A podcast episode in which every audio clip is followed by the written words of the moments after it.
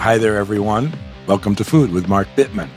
As usual, you can reach us at food at mark bittman dot com. We're happy to hear from you, and we'll answer. Send us questions, answers, criticisms, congratulations, felicitations, joy, et cetera. Also, please subscribe to our podcast wherever you get your podcasts and rate it wherever you do that also. You might also consider subscribing to our thrice weekly newsletter, The Bittman Project, at bittman project dot com. And for all things related to our work, you can find them at mark bittman dot com.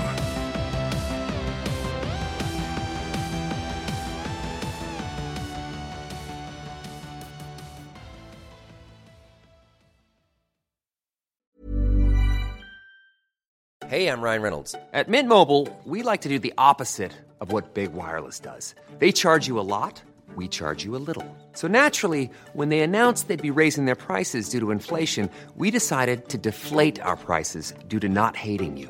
That's right. We're cutting the price of Mint Unlimited from thirty dollars a month to just fifteen dollars a month. Give it a try at mint mobile dot com slash switch. forty-five dollars up front for three months plus taxes and fees. Promo rate for new customers for limited time. Unlimited more than forty gigabytes per month slows. Full terms at mint mobile dot com.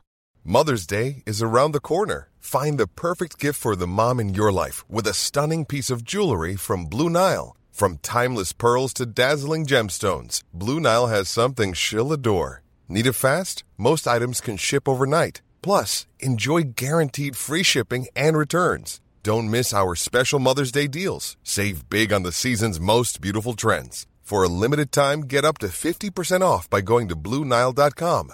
That's blue nile dot com. Hey, Dave. Yeah, Randy. Since we founded Bombas, we've always said our socks, underwear, and T-shirts are super soft. Any new ideas? Maybe sublimely soft. Or disgustingly cozy. Wait, what? I got it. Bombas. Absurdly comfortable essentials for yourself. And for those facing homelessness. Because one purchased equals one donated. Wow, did we just write an ad? Yes. Bombas. Big comfort for everyone. Go to bombas dot com slash A cast and use code ACAST for twenty percent off your first purchase. Hi, folks. We have a new sponsor and an interesting one. We all take about twenty thousand breaths a day, and Americans spend about ninety percent of our time indoors. That indoor air that we breathe can be up to one hundred times more polluted than outdoor air, according to the E P A. And indoor air pollutants can cause respiratory symptoms like sneezing, congestion, scratchy throat, and even more serious health problems like lung and heart disease. So, what's the solution? Introducing Air Doctor, the air purifier that filters out ninety-nine point nine nine percent of dangerous contaminants, so your lungs don't have to. This includes allergens, pollen, pet dander, dust mites, mold spores, and even bacteria and viruses. Air Doctor comes with a thirty day money-back guarantee, so if you don't love it, just send it back for a refund. Head to air doctor pro dot com and use promo code Bittman, B I T T M A N, and you'll receive up to three hundred dollars off air purifiers. Exclusive to our listeners, you will also receive a free three year warranty on any unit, which is an additional eighty-four dollars value. Lock in this special offer by going to air doctor pro dot com. That's A I R D O C T O R P R O dot com, and use the promo code Bittman.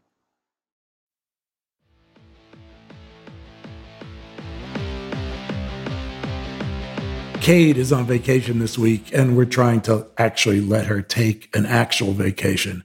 So we thought it would be fun to revisit our very first episode, almost two years ago now, of Food with Mark Bittman, which kicked the show off in a pretty great way, considering the universal appeal of our guest. And that guest was Nigella Lawson. It seems there's no one who doesn't know who she is. I wonder if anyone doesn't, and that's not exactly a rhetorical question, but um, there isn't even an about page about her on her website. I totally love that. I've known her for twenty years, maybe longer. We were co-columnists at the Times for a bit, and um, there are a few people who talk more articulately about home cooking than Nigella. When I originally interviewed her for this episode, she had a new book out called Cook, Eat, Repeat. We talked about that, of course, and we talked about what we ate like during early COVID. We were just barely a year in at that point. And we talked about the terms guilty pleasures and celebrity chef, both of which are pretty interesting. It's a conversation that remains relevant. We could easily have it today, and I'm happy to share it with you again or for the first time. Enjoy. I'm talking today with Nigella Lawson, who is the goddess of cooking and um, therefore needs no introduction. I will just say a couple of things about Nigella. She graduated from the University of Oxford. She's been a book reviewer and a restaurant critic, as well as one of the world's great cookbook authors. Her first book was How to Eat and was published in nineteen ninety-eight. Um, and her second book was How to Be a Domestic Goddess, published in two thousand. Um, she's written others as well and done television and blah, blah, blah, blah, blah. Uh, her latest book is called Cook, Eat, Repeat. We're going to talk about that and some other things. Hi, Nigella. Welcome. Can I just say, of all the introductions I've ever had, I think blah, blah, blah, blah, blah is just the most wonderful bit of it. Well, when people say they need, you know, so-and-so yeah. needs no introduction, I sometimes get that also, deservedly or not. But if they say so-and-so needs no introduction and then they read your official bio for fifteen minutes and, and it's stuff that you're not even doing anymore or maybe you were a little iffy about in the first place. Anyway, whatever. Um, I liked it. Did you write Cook, Eat, Repeat during the pandemic? Well, I wrote it, it during the lockdown. The bit we had a very strong enforced lockdown for about four months uh, from last March, end of last March. But believe it or not, the title is pre-pandemic. Hard to believe. You know, people ask me this question, and I find it actually interesting. Did you get sick of cooking during the pandemic? Have you well, gotten I, sick of cooking? No, not at all. But of course, I wasn't cooking, you know, three meals a day for a family of four. I was by myself. And that makes a big difference because, well, not least because the amount of washing up, you know, and right. clearing up is smaller. And I right. think that would have started weighing heavily. So it really was just me. I was retesting some recipes as and when I could get the ingredients, and you, you can never test or retest a recipe too many times, I feel. Right. So, but, but, but I didn't get tired of it. Uh, when you when you have just yourself to please, it's it's a much simpler proposition. Right. I'm a terrible recipe tester. When I test recipes, I can't help but change them every single time so that by the time I'm done, it's not that I've really tested the original recipe. I've made it into a different recipe. And I, I remember when I first started doing this thirty-five years ago, when I started doing this, I became friendly or I worshipped Jacques Pépin, and I met him. And he, you know, he's very articulate. And, and, and wonderful in many ways. He said a recipe is like a river. You never do it the same way twice. And I thought, well, that doesn't bode very well for people who write recipes, since it means that whatever we're writing down is kind of a moment in time. But it is, right?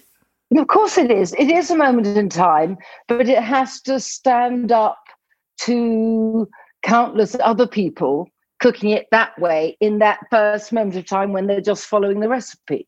I mean, in a way, it's interesting that Jacques Pépin says that, because what is very true about restaurant chefs is, you know, despite their naturally perhaps unbridled creativity, they have to make it, their chefs who work for them in their in their restaurants do make it the same each time. I would find that very, very difficult. But they have to, because people go back for a particular dish. They want it to be the same. And of course, at home, you know, you, it's not it's not quite the same thing. And it's impossible to, it's if you, if you cook a lot, I think it's very difficult to stick to cooking the same way. It's quite interesting, because I, I have occasionally sent food out, whether it's generally people who, who haven't been well. Then I feel I must stick to what I gave them last time if they've put in a request for anything, right. and, you know, stick to it exactly. Right. And I, I it, it's a, such a struggle for me. I cook for my mother sometimes, who's ninety-five, and and will say things like, this isn't how you do it. This is wrong. At the beginning, the beginning of the pandemic, I ordered so much food. It was, I mean, everybody did, I'm sure, but um, I'm just finishing some of it. But it is sort of that, well, I have this, I want to use it. I have that, I want to use it. I have this, I want to use it. What mm. am I, what can I do? Yeah, there's a lot of freedom in in not cooking for a specific reason, in not saying I have to test this mm. recipe, or I'm I'm working mm. on squid, or I'm working on celeriac, or I'm yes. working on whatever. I'm just cooking. It's so nice. Having said that, there were times I really, I think for the first time in my life, I really got tired of cooking. Um, I really mm. felt like, I mean, I, I I have a partner, so I cook for her. She cooks for me too, but mostly I cook for her. And mm. I mean, we don't really cook breakfast, but sometimes, but often cook lunch and always dinner. And after doing that for one hundred days, two hundred days, whatever, really with almost no relief, almost no relief. That's just unprecedented. No mm. restaurants, no friends inviting us over. The take. I live in a place where the takeout is just abysmal. So every time you, you do mm. it, you just wish you'd never done it and don't want to do it again. I'm wondering if you got sick of cooking at any point. Well, no. So the thing is, uh, for the first two weeks, I didn't want to eat a vegetable. In fact, I didn't want to eat meat or f- fish either. I really only wanted carbs. I felt very in need of a blanket at all times. I ha- would have a baked potato with olive oil, really good olive oil, and Maldon salt and pepper for lunch. I would, in the evening, I'd have, you know, rice or pasta. And then afterwards, I'd eat chocolate. And that was about it. That was two weeks of that. Occasionally, potato chips. I wonder what that was about. If I, if I, if I uh, well, I think it was just a need for comfort, and everything else felt almost too brutal. And then I recovered from that, because there's only so much time you can eat like that. And I suppose I started using food much more to mark my days. So I get fish on Fridays and seafood that would last me through to Monday. And so I knew that was a weekend. And then often I would, I get vegetables at the same time. And then I'd move into a bit of, you know, vegetables and pasta or uh, that sort of thing. But, um, because I was retesting recipes, that gave me also um, the, a sort of framework and a structure. So I didn't get, I didn't get tired. I strangely, I just didn't. And you're still eager to cook more or less every day? Well, yes, but I always have, because I've worked from home for since I was twenty-seven, which is, you know, over half a lifetime ago. And I don't go to restaurants a great deal normally. I mean, I mean, I like them, but I don't. I don't know. I don't go out, yeah. you know, enormously. So I, I didn't get tired. But also, you don't actually need to cook all the time. I mean, bread and cheese is a wonderful meal.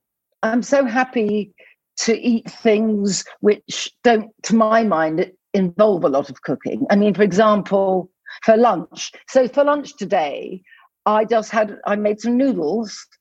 I just tossed it in a small bit of oil with a bit of garlic and ginger. And then I put something called a peanut rayu, or maybe you pronounce rayu, which is like, you yeah. know, crisp, like yeah. that crispy oil, but crispy with peanuts oil. Yeah. And, and some chopped cilantro, you know. So I don't really regard that as cooking, but it was a lovely lunch. Right. I think that is, that's, when you said the bread and cheese thing, that's kind of my answer. When people say I'm sick of cooking, what should I do? I say, don't. It's fine. Just don't cook. Yes. And, yeah. or I, and you can have a bowl of rice with butter and salt and be really, really happy because you haven't had that for a while. Yes. And you could even skip meals. You know, I mean, you could do what you want.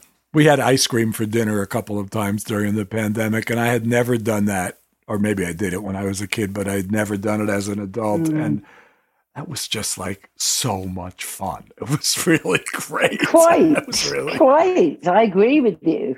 um, I'm going to, I want to talk about guilty pleasures for a second because we're sort of on the same page about that. And I'm going to read mm. from your book. I'm going to read to you from your book. I think that's kind of fun, right? No, I'd love to hear it in your We're talking voice. About guilty pleasures. I'm going to skip around a little bit. If I could ban any phrase, it would without doubt be that overused, viscerally irritating, and far from innocent term itself, the guilty pleasure. I don't think I actually groan out loud when I'm asked every time I'm interviewed, what are your guilty pleasures? But from deep within the cacophonous orchestra of my mind, the woodwind section starts up a searing wail, the cellos come in with their melancholy sob, only giving way to the brass section to end with the wah, wah, wah, wah of the sad trombone. I may be smiling, but I'm keening on the inside. My answer to that question is always the same, and while I worry that I repeat it so often, it might be beginning to sound glib, I have to say that I feel it profoundly, and it is this. No one should feel guilty about what they eat or the pleasure they get from eating. The only thing to feel guilty about, and even then I don't recommend it, is the failure to be grateful for that privilege. I am very aware that the joy I celebrate in food is a privilege. I love that. um, well, it is. Well, it is, though. And I also feel, I think someone once said to me when I was talking excitedly about something I'd eaten, um, oh, well, you know, there are lots of, you know, there are many people, you know, who don't have enough food to eat. And I, I went, I'm aware of that, but you think it honors them to be ungrateful for what you eat. It doesn't. You know, I think, no, I'm not saying that gratitude is enough. It doesn't preclude one's doing other things to try and, um, you know, make things better as much as one can in one's own way. But I, I'm, I, I think it's very, very important that you that we realize how lucky we are to have food on the table and to enjoy it. And I think that I've always been a bit like that, but maybe, I think we're probably around the same age, I don't know. But I think that, I, you know, you get to a stage when you've eaten more meals than you're going to eat, and there is, sorry, sorry. Uh, and, you, you know, that I, I I kind of feel you have to make the most of every one. I mean, I've thought about that you should appreciate food and, and blah, blah, blah. But I hadn't thought about the phrase guilty pleasure. And um, I teach at Columbia Public Health School. And like the fact that you could say, I'm eating junk food, I'm going to McDonald's, it's one of my guilty pleasures, and not acknowledge that it is, in fact, a privilege to go eat wherever you want, whenever you want. Yes, and I, but I think that I would think the reason why you probably hadn't thought about it a great deal is that it's a question that women are asked more often than men, because women's intake is policed more than men's, and guilty pleasures right. to a woman normally has the subtext, you should be on a diet. Um, but what I would say is that on top of that, I think a lot of snobbery and sort of class consciousness comes into this discussion of guilty pleasures as well, because it is often people want to deflect attention away from, sometimes from a foodstuff they feel hasn't got, you know, chic status. Uh, so it's it's a, it's it's it's whether it's about eating food that you feel you shouldn't, in inverted commas, or eating food that you feel may not reflect right. upon. Believe me, you it in happens a very good here way. Too. Yeah. It's a nervous distancing uh, act, if you like. But uh, I mean, this happens everywhere. Perhaps I, I'm more aware of it, you know, here in England because I live here and because it's obviously a very common subject. But this this uh, attempt to place you through the food you eat or don't eat. Um, in a class way. Yeah. And and it's it's sort of preposterous. And it also really ignores um, the fact that one's likes and dislikes um, are pretty heterogeneous, if you like. You know, And they don't bundle up nicely. I remember when my children were very little, when How to Eat came out, um, and I was giving a talk at a lovely little bookstore here called Books for Cooks, and someone said, and I'd done a recipe for moule marinière, which at that time my daughter was pretty little and she loved it. And they said, oh, but, you know, be, um, you know, oh, come on, be honest. Uh, you, you know, you you say your kids like this, but what, you know, don't they eat? Don't they you go to McDonald's? Don't they want chicken nuggets? And I went, children are honest. They don't think because I like mussels, I therefore cannot like chicken nuggets. Right. They like what they like. They like both. They're not working that out. and and I feel that in a way, why should we do that? It's, you know, we take your appetite for certain foods depends on many things, how much, you know, what mood you're in, what the weather's like, what what emotional resonance certain dishes have. And obviously beyond that, you eat according to your budget as well. So, and I, by budget, I don't just mean money. I also mean time. I always say to people, there are two ingredients, essential ingredients in cooking, money and time. If you don't have much of the former, you need more of the latter. That's brilliant. When you're using expensive ingredients, you can cook fast. Yeah, that's really, that's really brilliant. That's really smart. After the break, more Nigella Lawson.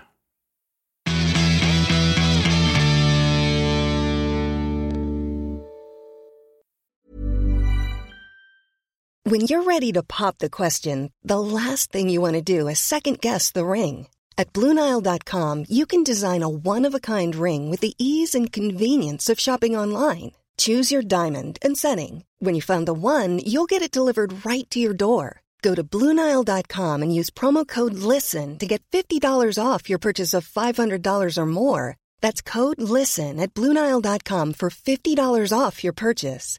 Blue Nile dot com, code LISTEN. There's never been a faster or easier way to start your weight loss journey than with PlushCare.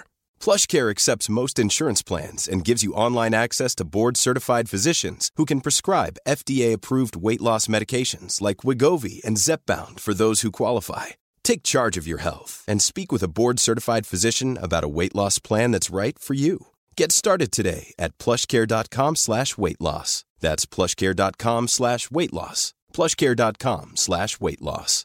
Hey, Dave. Yeah, Randy. Since we founded Bombas, we've always said our socks, underwear, and T-shirts are super soft. Any new ideas? Maybe sublimely soft. Or disgustingly cozy. Wait, what? I got it. Bombas. Absurdly comfortable essentials for yourself. And for those facing homelessness. Because one purchased equals one donated. Wow, did we just write an ad? Yes. Bombas. Big comfort for everyone. Go to bombas dot com slash ACAST and use code ACAST for twenty percent off your first purchase. Quality sleep is essential. That's why the Sleep Number Smart Bed is designed for your ever-evolving sleep needs. Need a bed that's firmer or softer on either side? Helps you sleep at a comfortable temperature? Sleep Number Smart Beds let you individualize your comfort, so you sleep better together. J D Power ranks Sleep Number number one in customer satisfaction with mattresses purchased in-store. And now, save forty percent on the Sleep Number Limited Edition smart bed for a limited time. For J D Power twenty twenty-three award information, visit jdpower.com slash awards. Only at Sleep Number stores or sleep number dot com. Hi, folks. We have a new sponsor and an interesting one. We all take about twenty thousand breaths a day, and Americans spend about ninety percent of our time indoors. That indoor air that we breathe can be up to one hundred times more polluted than outdoor air, according to the E P A. And indoor air pollutants can cause respiratory symptoms like sneezing, congestion, scratchy throat, and even more serious health problems like lung and heart disease. So, what's the solution? Introducing Air Doctor, the air purifier that filters out ninety-nine point nine nine percent of dangerous contaminants, so your lungs don't have to. This includes allergens, pollen, pet dander, dust mites, mold spores, and even bacteria and viruses. Air Doctor comes with a thirty-day money-back guarantee, so if you don't love it, just send it back for a refund.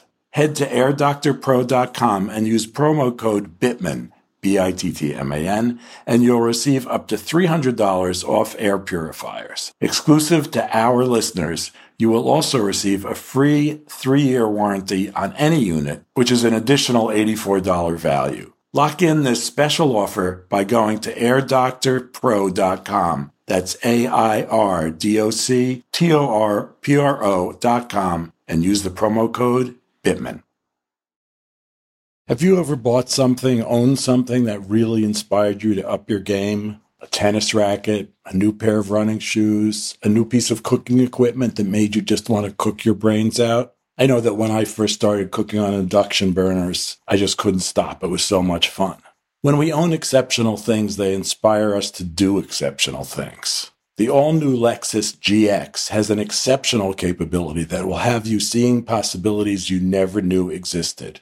Its advanced technology and luxurious interior mean that wherever you go, you'll never go without. Some of the features that are available on this car include dynamic sky panorama glass roof, front row massaging seats, you know you want that, available thirty-three inch all-terrain tires, which you will want when you check out the multi-terrain select. These are really great features, the kind of features that will make you proud and happy to own a Lexus G X. Live up to the all-new Lexus G X, luxury beyond limits. Experience amazing at your Lexus dealer.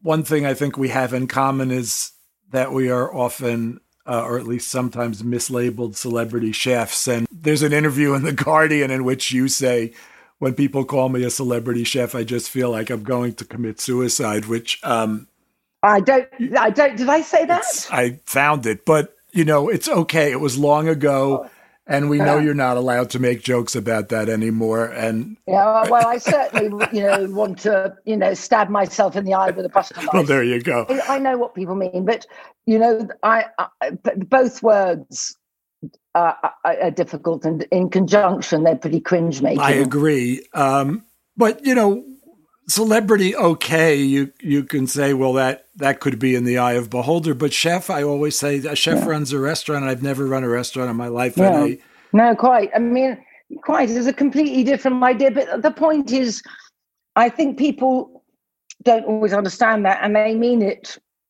as praise, so it doesn't do to sound too churlish. Well, good point. Despite what I said. Um, I think if people say, I just feel... I, th- I, you know, I don't think it's the case. And I also feel that it makes me really worried in case it looks like I'm claiming an expertise I don't have. I'm not even a cook. I'm a food writer, essentially. Yeah, I don't. I, you know, I don't. I cook at home, and I cook at, and I've been alive a long time and been cooking for most of my life, certainly since I was a you know fairly small child. So I'm experienced as a cook, but I don't. Anyone who sees me on television knows I don't have any knife skills, and there are things I don't know. I just cook because I cook. This is, um, I'm actually on the on the verge of writing a piece about why knife skills don't matter, and I'm, and I realize that in part of it, it's defensive because I'm so embarrassed about yeah. it. People used to do, when I used to do videos, people would say, show us how to chop an onion. I'm like, you don't want to see me chop an onion. It's not a pretty no, sight. I know. When my, when I'm chopping, um, when I'm chopping for my television program, as my director Dominic Syriac more or less has to put a hand over his eyes as he's checking the monitor. he so because I he can't bear it the way he, when he sees that. And of course, because we film in a particular way for the chopping part, it's about the fifth time I've done it. But once when I've got the camera just on my hands, it makes me so panicked I can barely hold a knife, let alone chop. Yeah, I won't do it. I I won't let anyone film hmm. me but I actually think it's quite chopping. Good for people. But, but I think it's quite good for people to see that, because you know how I think of it as like in the olden days, people would get, you know, chefs, these portly gentlemen would go on, you know, T V and they, you know, some breakfast show, and they go, well, you've got to chop that. And it would be this virtuoso, the knife, you know, you know, like that, uh, you know, suddenly a radish looks like a chrysanthemum and so forth. But the point is, when you're, if you're cooking in a restaurant, if you're two minutes slower on each carrot, that that, that night's service is not going to work. But I mean, when you're just chopping one or two carrots for your family, for, for a meat sauce for your family, that it's immaterial. So I think it's quite good. This is my no, no, that's great. Um, making uh, making a virtue out of necessity. It's good for people to see bad chopping. um, that's why I wanted to write this piece. And it's exactly true yeah. that if you're cooking one dish for two people or four people, the amount of time it takes you to mangle an onion is irrelevant. It just doesn't matter. There was a funny thing that happened recently, which this this kid... or no longer kid, this young man who's been working for me for since he was in college, was chopping an onion somewhere on set. And I said, that is amazing how you do that. How did you learn how to do that? And he said, I learned how to do it from you. And I was like, I guess I just haven't learned how to do it from me. So that was pretty funny. Yes, I know. But some people are better with their hands. I'm not. You know, I'm quite clumsy. Um, and, you know, if I, I mean, I knock things over nonstop when I cook, right.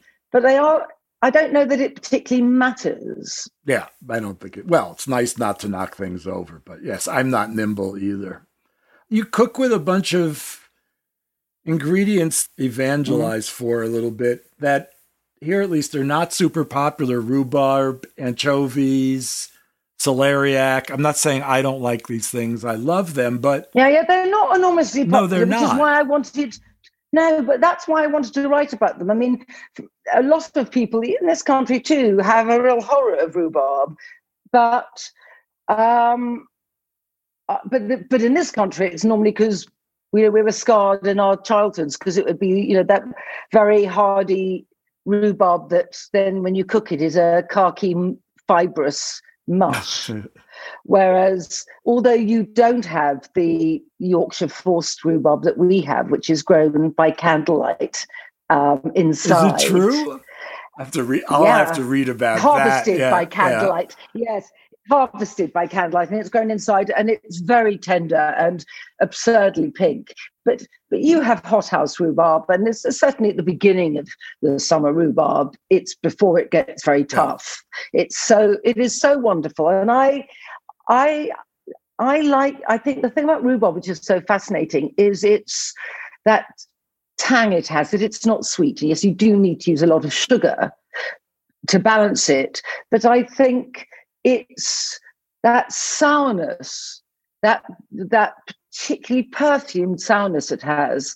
Once once you taste it properly, it be, it becomes very beguiling. And of course, I find it rhubarb also very interesting in savoury uh, dishes, and I and I and that's wonderful too. I, I think sourness is is can enliven many things. You know, the same as we know when you just spritz some lime or or lemon. I think rhubarb has that. It sort of wakes you up. And I uh, I feel that um, the recipes I've given in the book very much are very much there to to to, sh- to show it in both ways, sweet and savoury, which I adore. But anchovies, again, they're, they're a divisive ingredient. Um, and I think that... For many people, it's very irritating to say to them, like, you've never had a proper anchovy. But for many people, they haven't, because they've had not very good yeah, anchovies yeah. that have curled up and died on top of their, you know, pizza. But that I that I think that I've cooked anchovies in dishes that people who claim not to like anchovies have never noticed, because really, I think people just think salt. Whereas, of course, what they add is such wonderful depth. But if you like salt, as I do, um, and, you know, I'm happy with just bread, butter, and anchovies. Yeah, well, that, I think, is the highest um, and best use of anchovies. So, uh. Uh, so, and also, I there's a wonderful, which I didn't write about because I hadn't had it then, but there's a wonderful, I think it's Spanish, is it called? I mean, I probably, I, I, Don't might, worry. I might use the Italian word, but I'm saying matrimonio, which is a fresh marinated anchovy. Lying next to, I married to an anchovy, salted out and cured anchovy fillet. On, I had it with bread and garlic and lemon zest and a bit of parsley, It's extraordinary how good it is. That sounds great. Wonderful. And um, it is. Just back to rhubarb for one second. The recipe I found really appealing was the rhubarb and beef stew. Can you talk about that for? Yes. So I I based that really on a koresh, you know, I think it's like an Iranian stew that is generally cooked with very little liquid, um, often water. Uh, and I used, I can't remember what I ended up using in the book, but I I tend to use a beef cheek or something, because if I'm making two portions for myself, a beef cheek is about a pound of meat, and that will do two portions. And so it's kind of a very spiced beef stew. And when you're nearly ready to serve it, you fry a bit, a bit of pinked and tender. You wouldn't want the very tough rhubarb. Fry a little in a bit of butter, add a bit of lemon juice, teeny bit of sugar if you want. I mean, it depends when in the season the rhubarb's been picked. And then add that to the stew. And the stew is quite, mine is, has a bit more liquid than a proper koresh would be. So my beef stew is very rich and spiced. And then there are those sudden nuggets. Right. Of sourness. Smooth sharpness. And when I made this the last time, when I was, you know, me- attempting to write down everything and measurements and timings, and because I wanted to have a, a go again, it struck me that it's very similar, and I mean, it makes sense w- within this recipe, to that particular perfume sourness you get from a preserved lemon. And the, and the, I think that many recipes in rhubarb season, many recipes that call for a preserved lemon, as long as you don't put it in right at the beginning, you, because you it would just disappear into the sauce.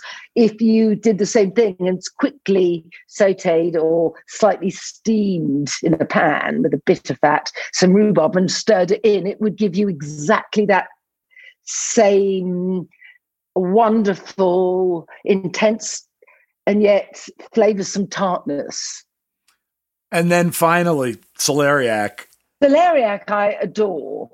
And I think it's such an interesting vegetable, um, not least because it's so very, I mean, like many vegetables, I suppose, but it's so very different raw and cooked. I think that for the first twenty years I ate it, I only ate it raw. I mean, it was always yes. like, oh, well, I have a celeriac, I'll make celeriac remoulade, which of course is fabulous. We have a lot of celeriacs because they last forever. So um, yes, they do. But I went to Denmark probably twenty years ago, and um, this friend of mine roasted celeriac with olive oil without even peeling it. You have a similar recipe in here, which is why I'm. Mm. Yes, it was it from. Uh, I first had it in a Yotam Ottolenghi restaurant, and it's just an amazing thing. You just roast it like a Isn't with it? Olive oil, salt, and pepper, and it's just a fantastic thing. So I know it's it's wonderful. It's like a creamy, savory cake. Yeah, yeah, that's really yeah, that's a good thing. Okay, well, I'm not asking you any okay. favorite questions, so you can thank me for that now. And um, I thank you anyway. I, this is nice. It's been really fun. Okay, Mister Bittman, that was lovely. Well, thank you, Miz Lawson, and uh, I'll see you sometime. Take care.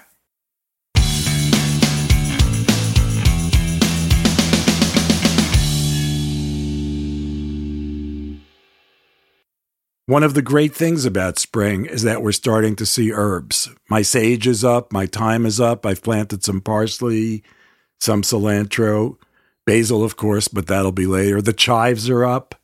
So just use them or lose them. I mean, the best thing you can do is make a salad and throw a variety of herbs in there. Or or grill something with uh, herbed olive oil or herb butter. They're out there in huge quantities. It's time to use them. Spring is really the time for herbs, and there's nothing better than a mixed herb omelet. So just here's a simple one. Beat four eggs. You can add a couple tablespoons of milk or cream if you like. Add some salt and pepper, and then a mixture of herbs. Parsley, mint, a little tarragon, thyme, chervil if you can lay your hands on it, maybe a tiny bit of chopped sage, that kind of thing. Put a nonstick pan or a well-seasoned cast iron skillet over medium-low heat. add a lump of butter, and when that melts, add the egg mixture.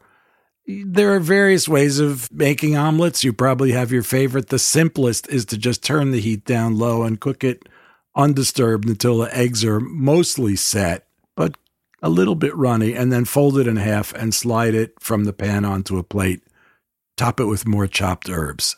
That is spring personified.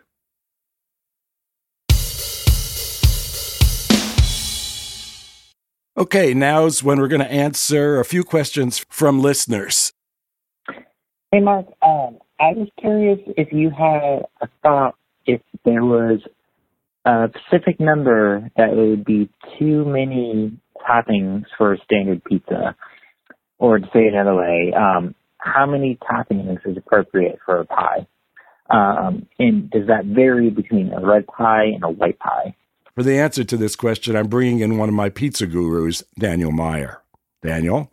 The short answer is is no. It's less about the number of toppings, right, than it is about the total weight of them, right? So, like, in general, you don't want to pile too many ingredients on top of your your crust. I think that that's, that's what he's getting at, and I think that's the general rule, right? That's going to make things soggy and heavy, right? And you run the risk of the crust starting to steam in the oven instead of baking up sort of light and airy and Um, and crisp, right? So, so, so there's some gent, there's some gentleness involved in in in the pizza making at home, and some restraint for sure, right? Like spending time building up this dough and making these lovely air bubbles, um, and that's precious. That's precious cargo for a for a cook. So you want to be gentle with those, um, right? For the same reason that you don't roll out pizza dough with a rolling pin, you also don't want to crush it under two pounds of pepperoni and and cheese. The question of red versus white.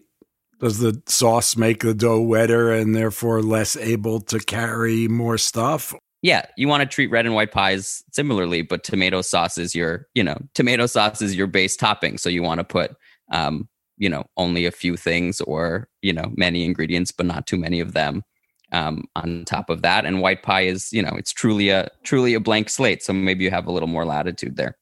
I guess the important point there is that the sauce counts as a topping. If the dough is your thing, right? If that's kind of like your, that's kind of your lead, your leading lady in your pizza, then, um, you know, you want to, you want to honor it. You want to, you want to give it some love, and you don't want to drown it out with, um, I mean, I, I think it is important to remember that they are toppings. They're not, you know, the, the crust, as you say, is the star of the show, and, and, um, everything else is accentual flavorings. It's not a meal on top of a piece of dough. It's a fabulous kind of bread that's enhanced by the flavorings you put on top of it. Next, we have a call from Phil, who says he's cooked my banana bread recipe from How to Cook Everything, which is actually a recipe given to me by my late friend, Sherry Slade. Hi there, Sherry, wherever you are. He says he's cooked it more than any other recipe in his life. My question is this. Uh, I now have three children, two of which are vegetarian, and we cook a lot of tofu, and we cook a lot of beans. And I'm wondering what recipes you might have to suggest to me for vegetarian cooking that is still high protein, good flavor, and good vegetables. And I really appreciate your time. Good job. Kerry Conan and I have worked together. We met in nineteen ninety, so we've known each other thirty years. I think we've worked together twenty. Um, Kerry has been my co-author on, on many books for twenty years now, and um, knows as much about cooking as I do. She probably knows more. So when we have general questions, Kerry and I are going to tackle them together. Um, oh, wow. Sounds like Phil is really tired of beans and tofu. um, so uh, let's see if we can help him out here. I mean, high protein, good flavor, good... I mean... Look, beans are the most important source of protein in the world. So if you're going to be a vegetarian, you're going to eat beans. It's, you know. But can we debunk this protein myth just a little bit? Yeah, I know yeah, of he course. has he has kids, um, and I think people think you know they go they they want meat substitutes, and that's not necessarily necessary. We've discovered, right? Right. I mean, everything has protein. Lettuce has protein. Um, By, I mean, I think by weight, spinach has more protein than meat. I can't remember, but yeah, there are I statistics like one that, of those, yeah. Right? um, so it's and and Americans get first of all the recommended daily allowance was already set at twice what you really need right. it, and then we get, most of us get twice that. There's like no protein deficiency in this country, hardly at all. Um, certainly right. not among our listeners. Uh, so what are we doing? We're just saying, don't worry about the well, protein we, thing. Cook what you well, like. Cook what you like. I think we're saying, I think we're saying that. And there are ways to um, sub- make easy substitutes. Uh, if, you know, if Phil feels like having, you know, something meaty and the kids don't, you know, have a roast chicken handy in the, in right. the refrigerator for for you to, you know, supplement your own diet. Right. Um, uh, but in terms of, um, in terms of the kids, you know, let's, let's think of beans in stir fries for starters, right. instead of, um, you know, and then, then you just get, I mean, you can use any recipe and right. just substitute the beans. I mean, the other thing is that what else?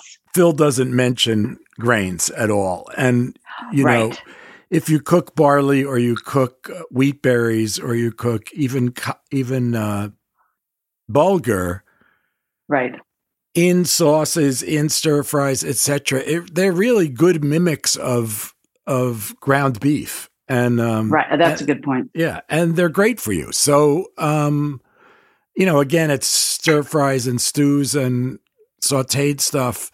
They should always be whole grains. Try to steer the kids toward whole grain bread, you know, cook brown rice instead of white rice, um, because you do get more protein and nutrients than with white. Right. I mean, wheat berries, farro berries. I mean, those are sorghum, which you turned me on to recently.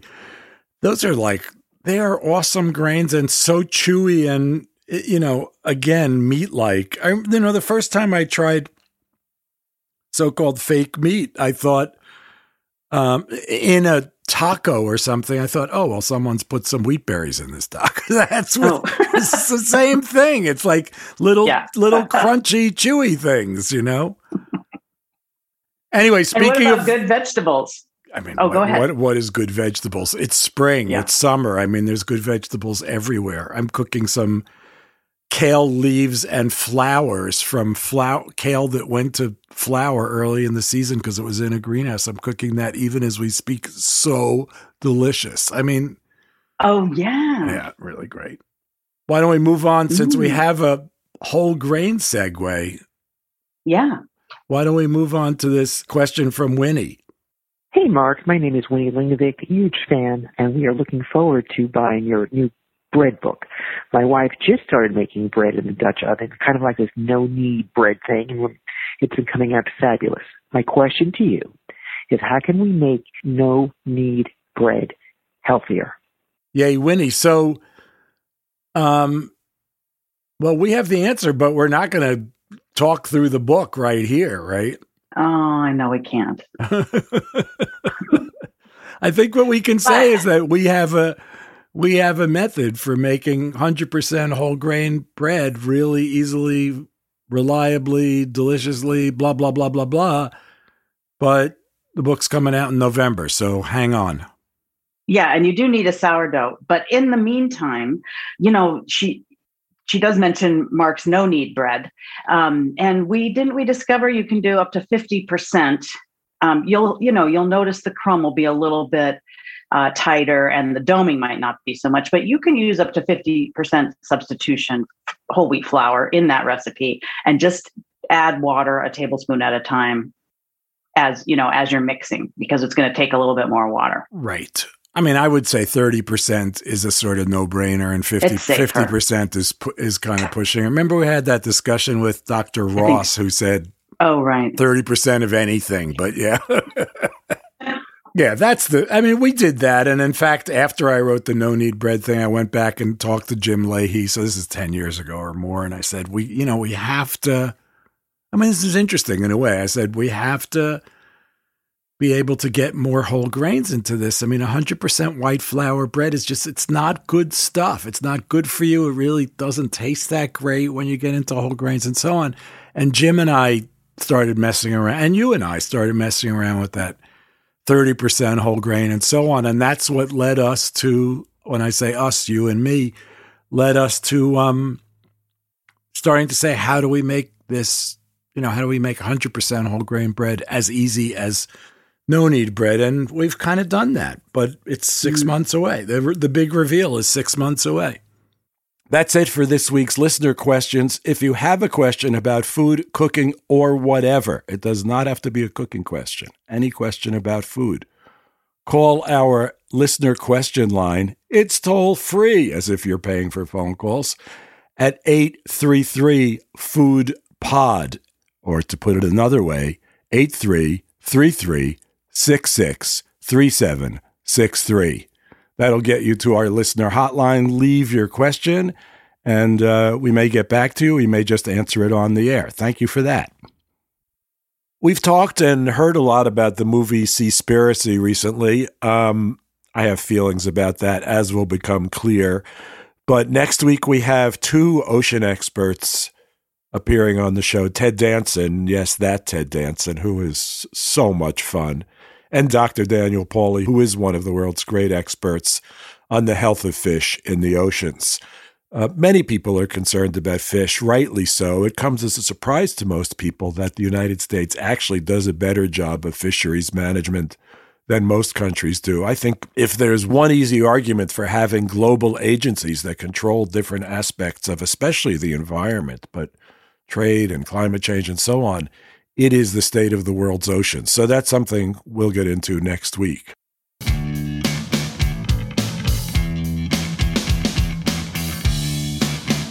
I hope you enjoyed this show. It was really fun for me.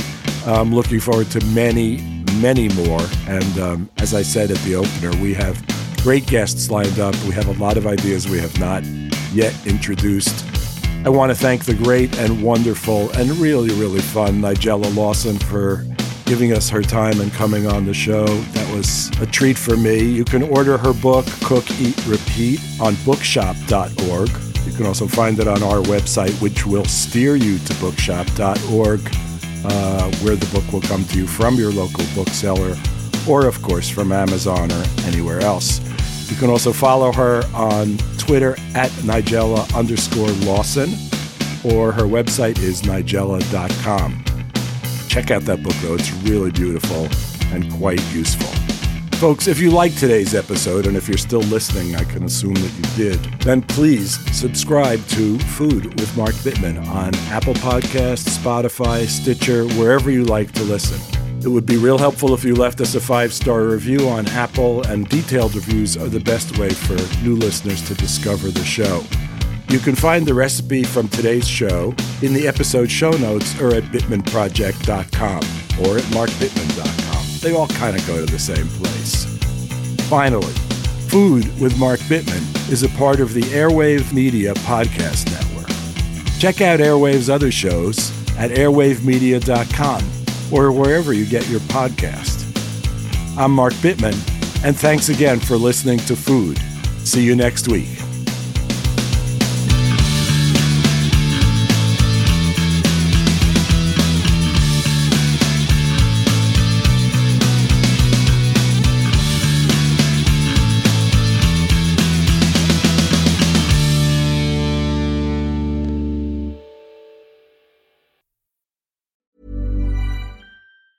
Planning for your next trip?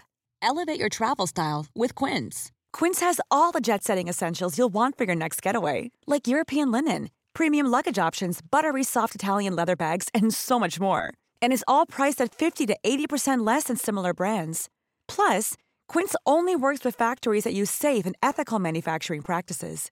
Pack your bags with high-quality essentials you'll be wearing for vacations to come with Quince. Go to quince dot com slash pack for free shipping and three sixty-five day returns. Imagine the softest sheets you've ever felt. Now imagine them getting even softer over time. That's what you'll feel with Bowl and Branch's organic cotton sheets. In a recent customer survey, ninety-six percent replied that Bowl and Branch sheets get softer with every wash. Start getting your best night's sleep in these sheets that get softer and softer for years to come. Try their sheets with a thirty night guarantee. Plus, get fifteen percent off your first order at bowl and branch dot com. Code BUTTERY. Exclusions apply. See site for details. This message comes from B O F sponsor eBay. You'll know real when you get it. it'll say eBay Authenticity Guarantee. And you'll feel it. Maybe it's a head-turning handbag, a watch that says it all, jewelry that makes you look like the gem, or sneakers and streetwear so fresh every step feels fly. eBay gets it. So look for the blue checkmark next to that thing you love and be confident that every inch, stitch, sole, and logo is checked by experts. With eBay Authenticity Guarantee, you can trust that feeling of real is always in reach. Ensure your next purchase is the real deal. Visit ebay dot com for terms. Mom deserves the best, and there's no better place to shop for Mother's Day than Whole Foods Market. They're your destination for unbeatable savings, from premium gifts to show-stopping flowers and irresistible desserts. Start by saving thirty-three percent with Prime on all body care and candles. Then get a fifteen-stem bunch of tulips for just nine ninety-nine each with Prime. Round out Mom's menu with festive rosé, irresistible berry chantilly cake, and more special treats. Come celebrate Mother's Day at Whole Foods Market.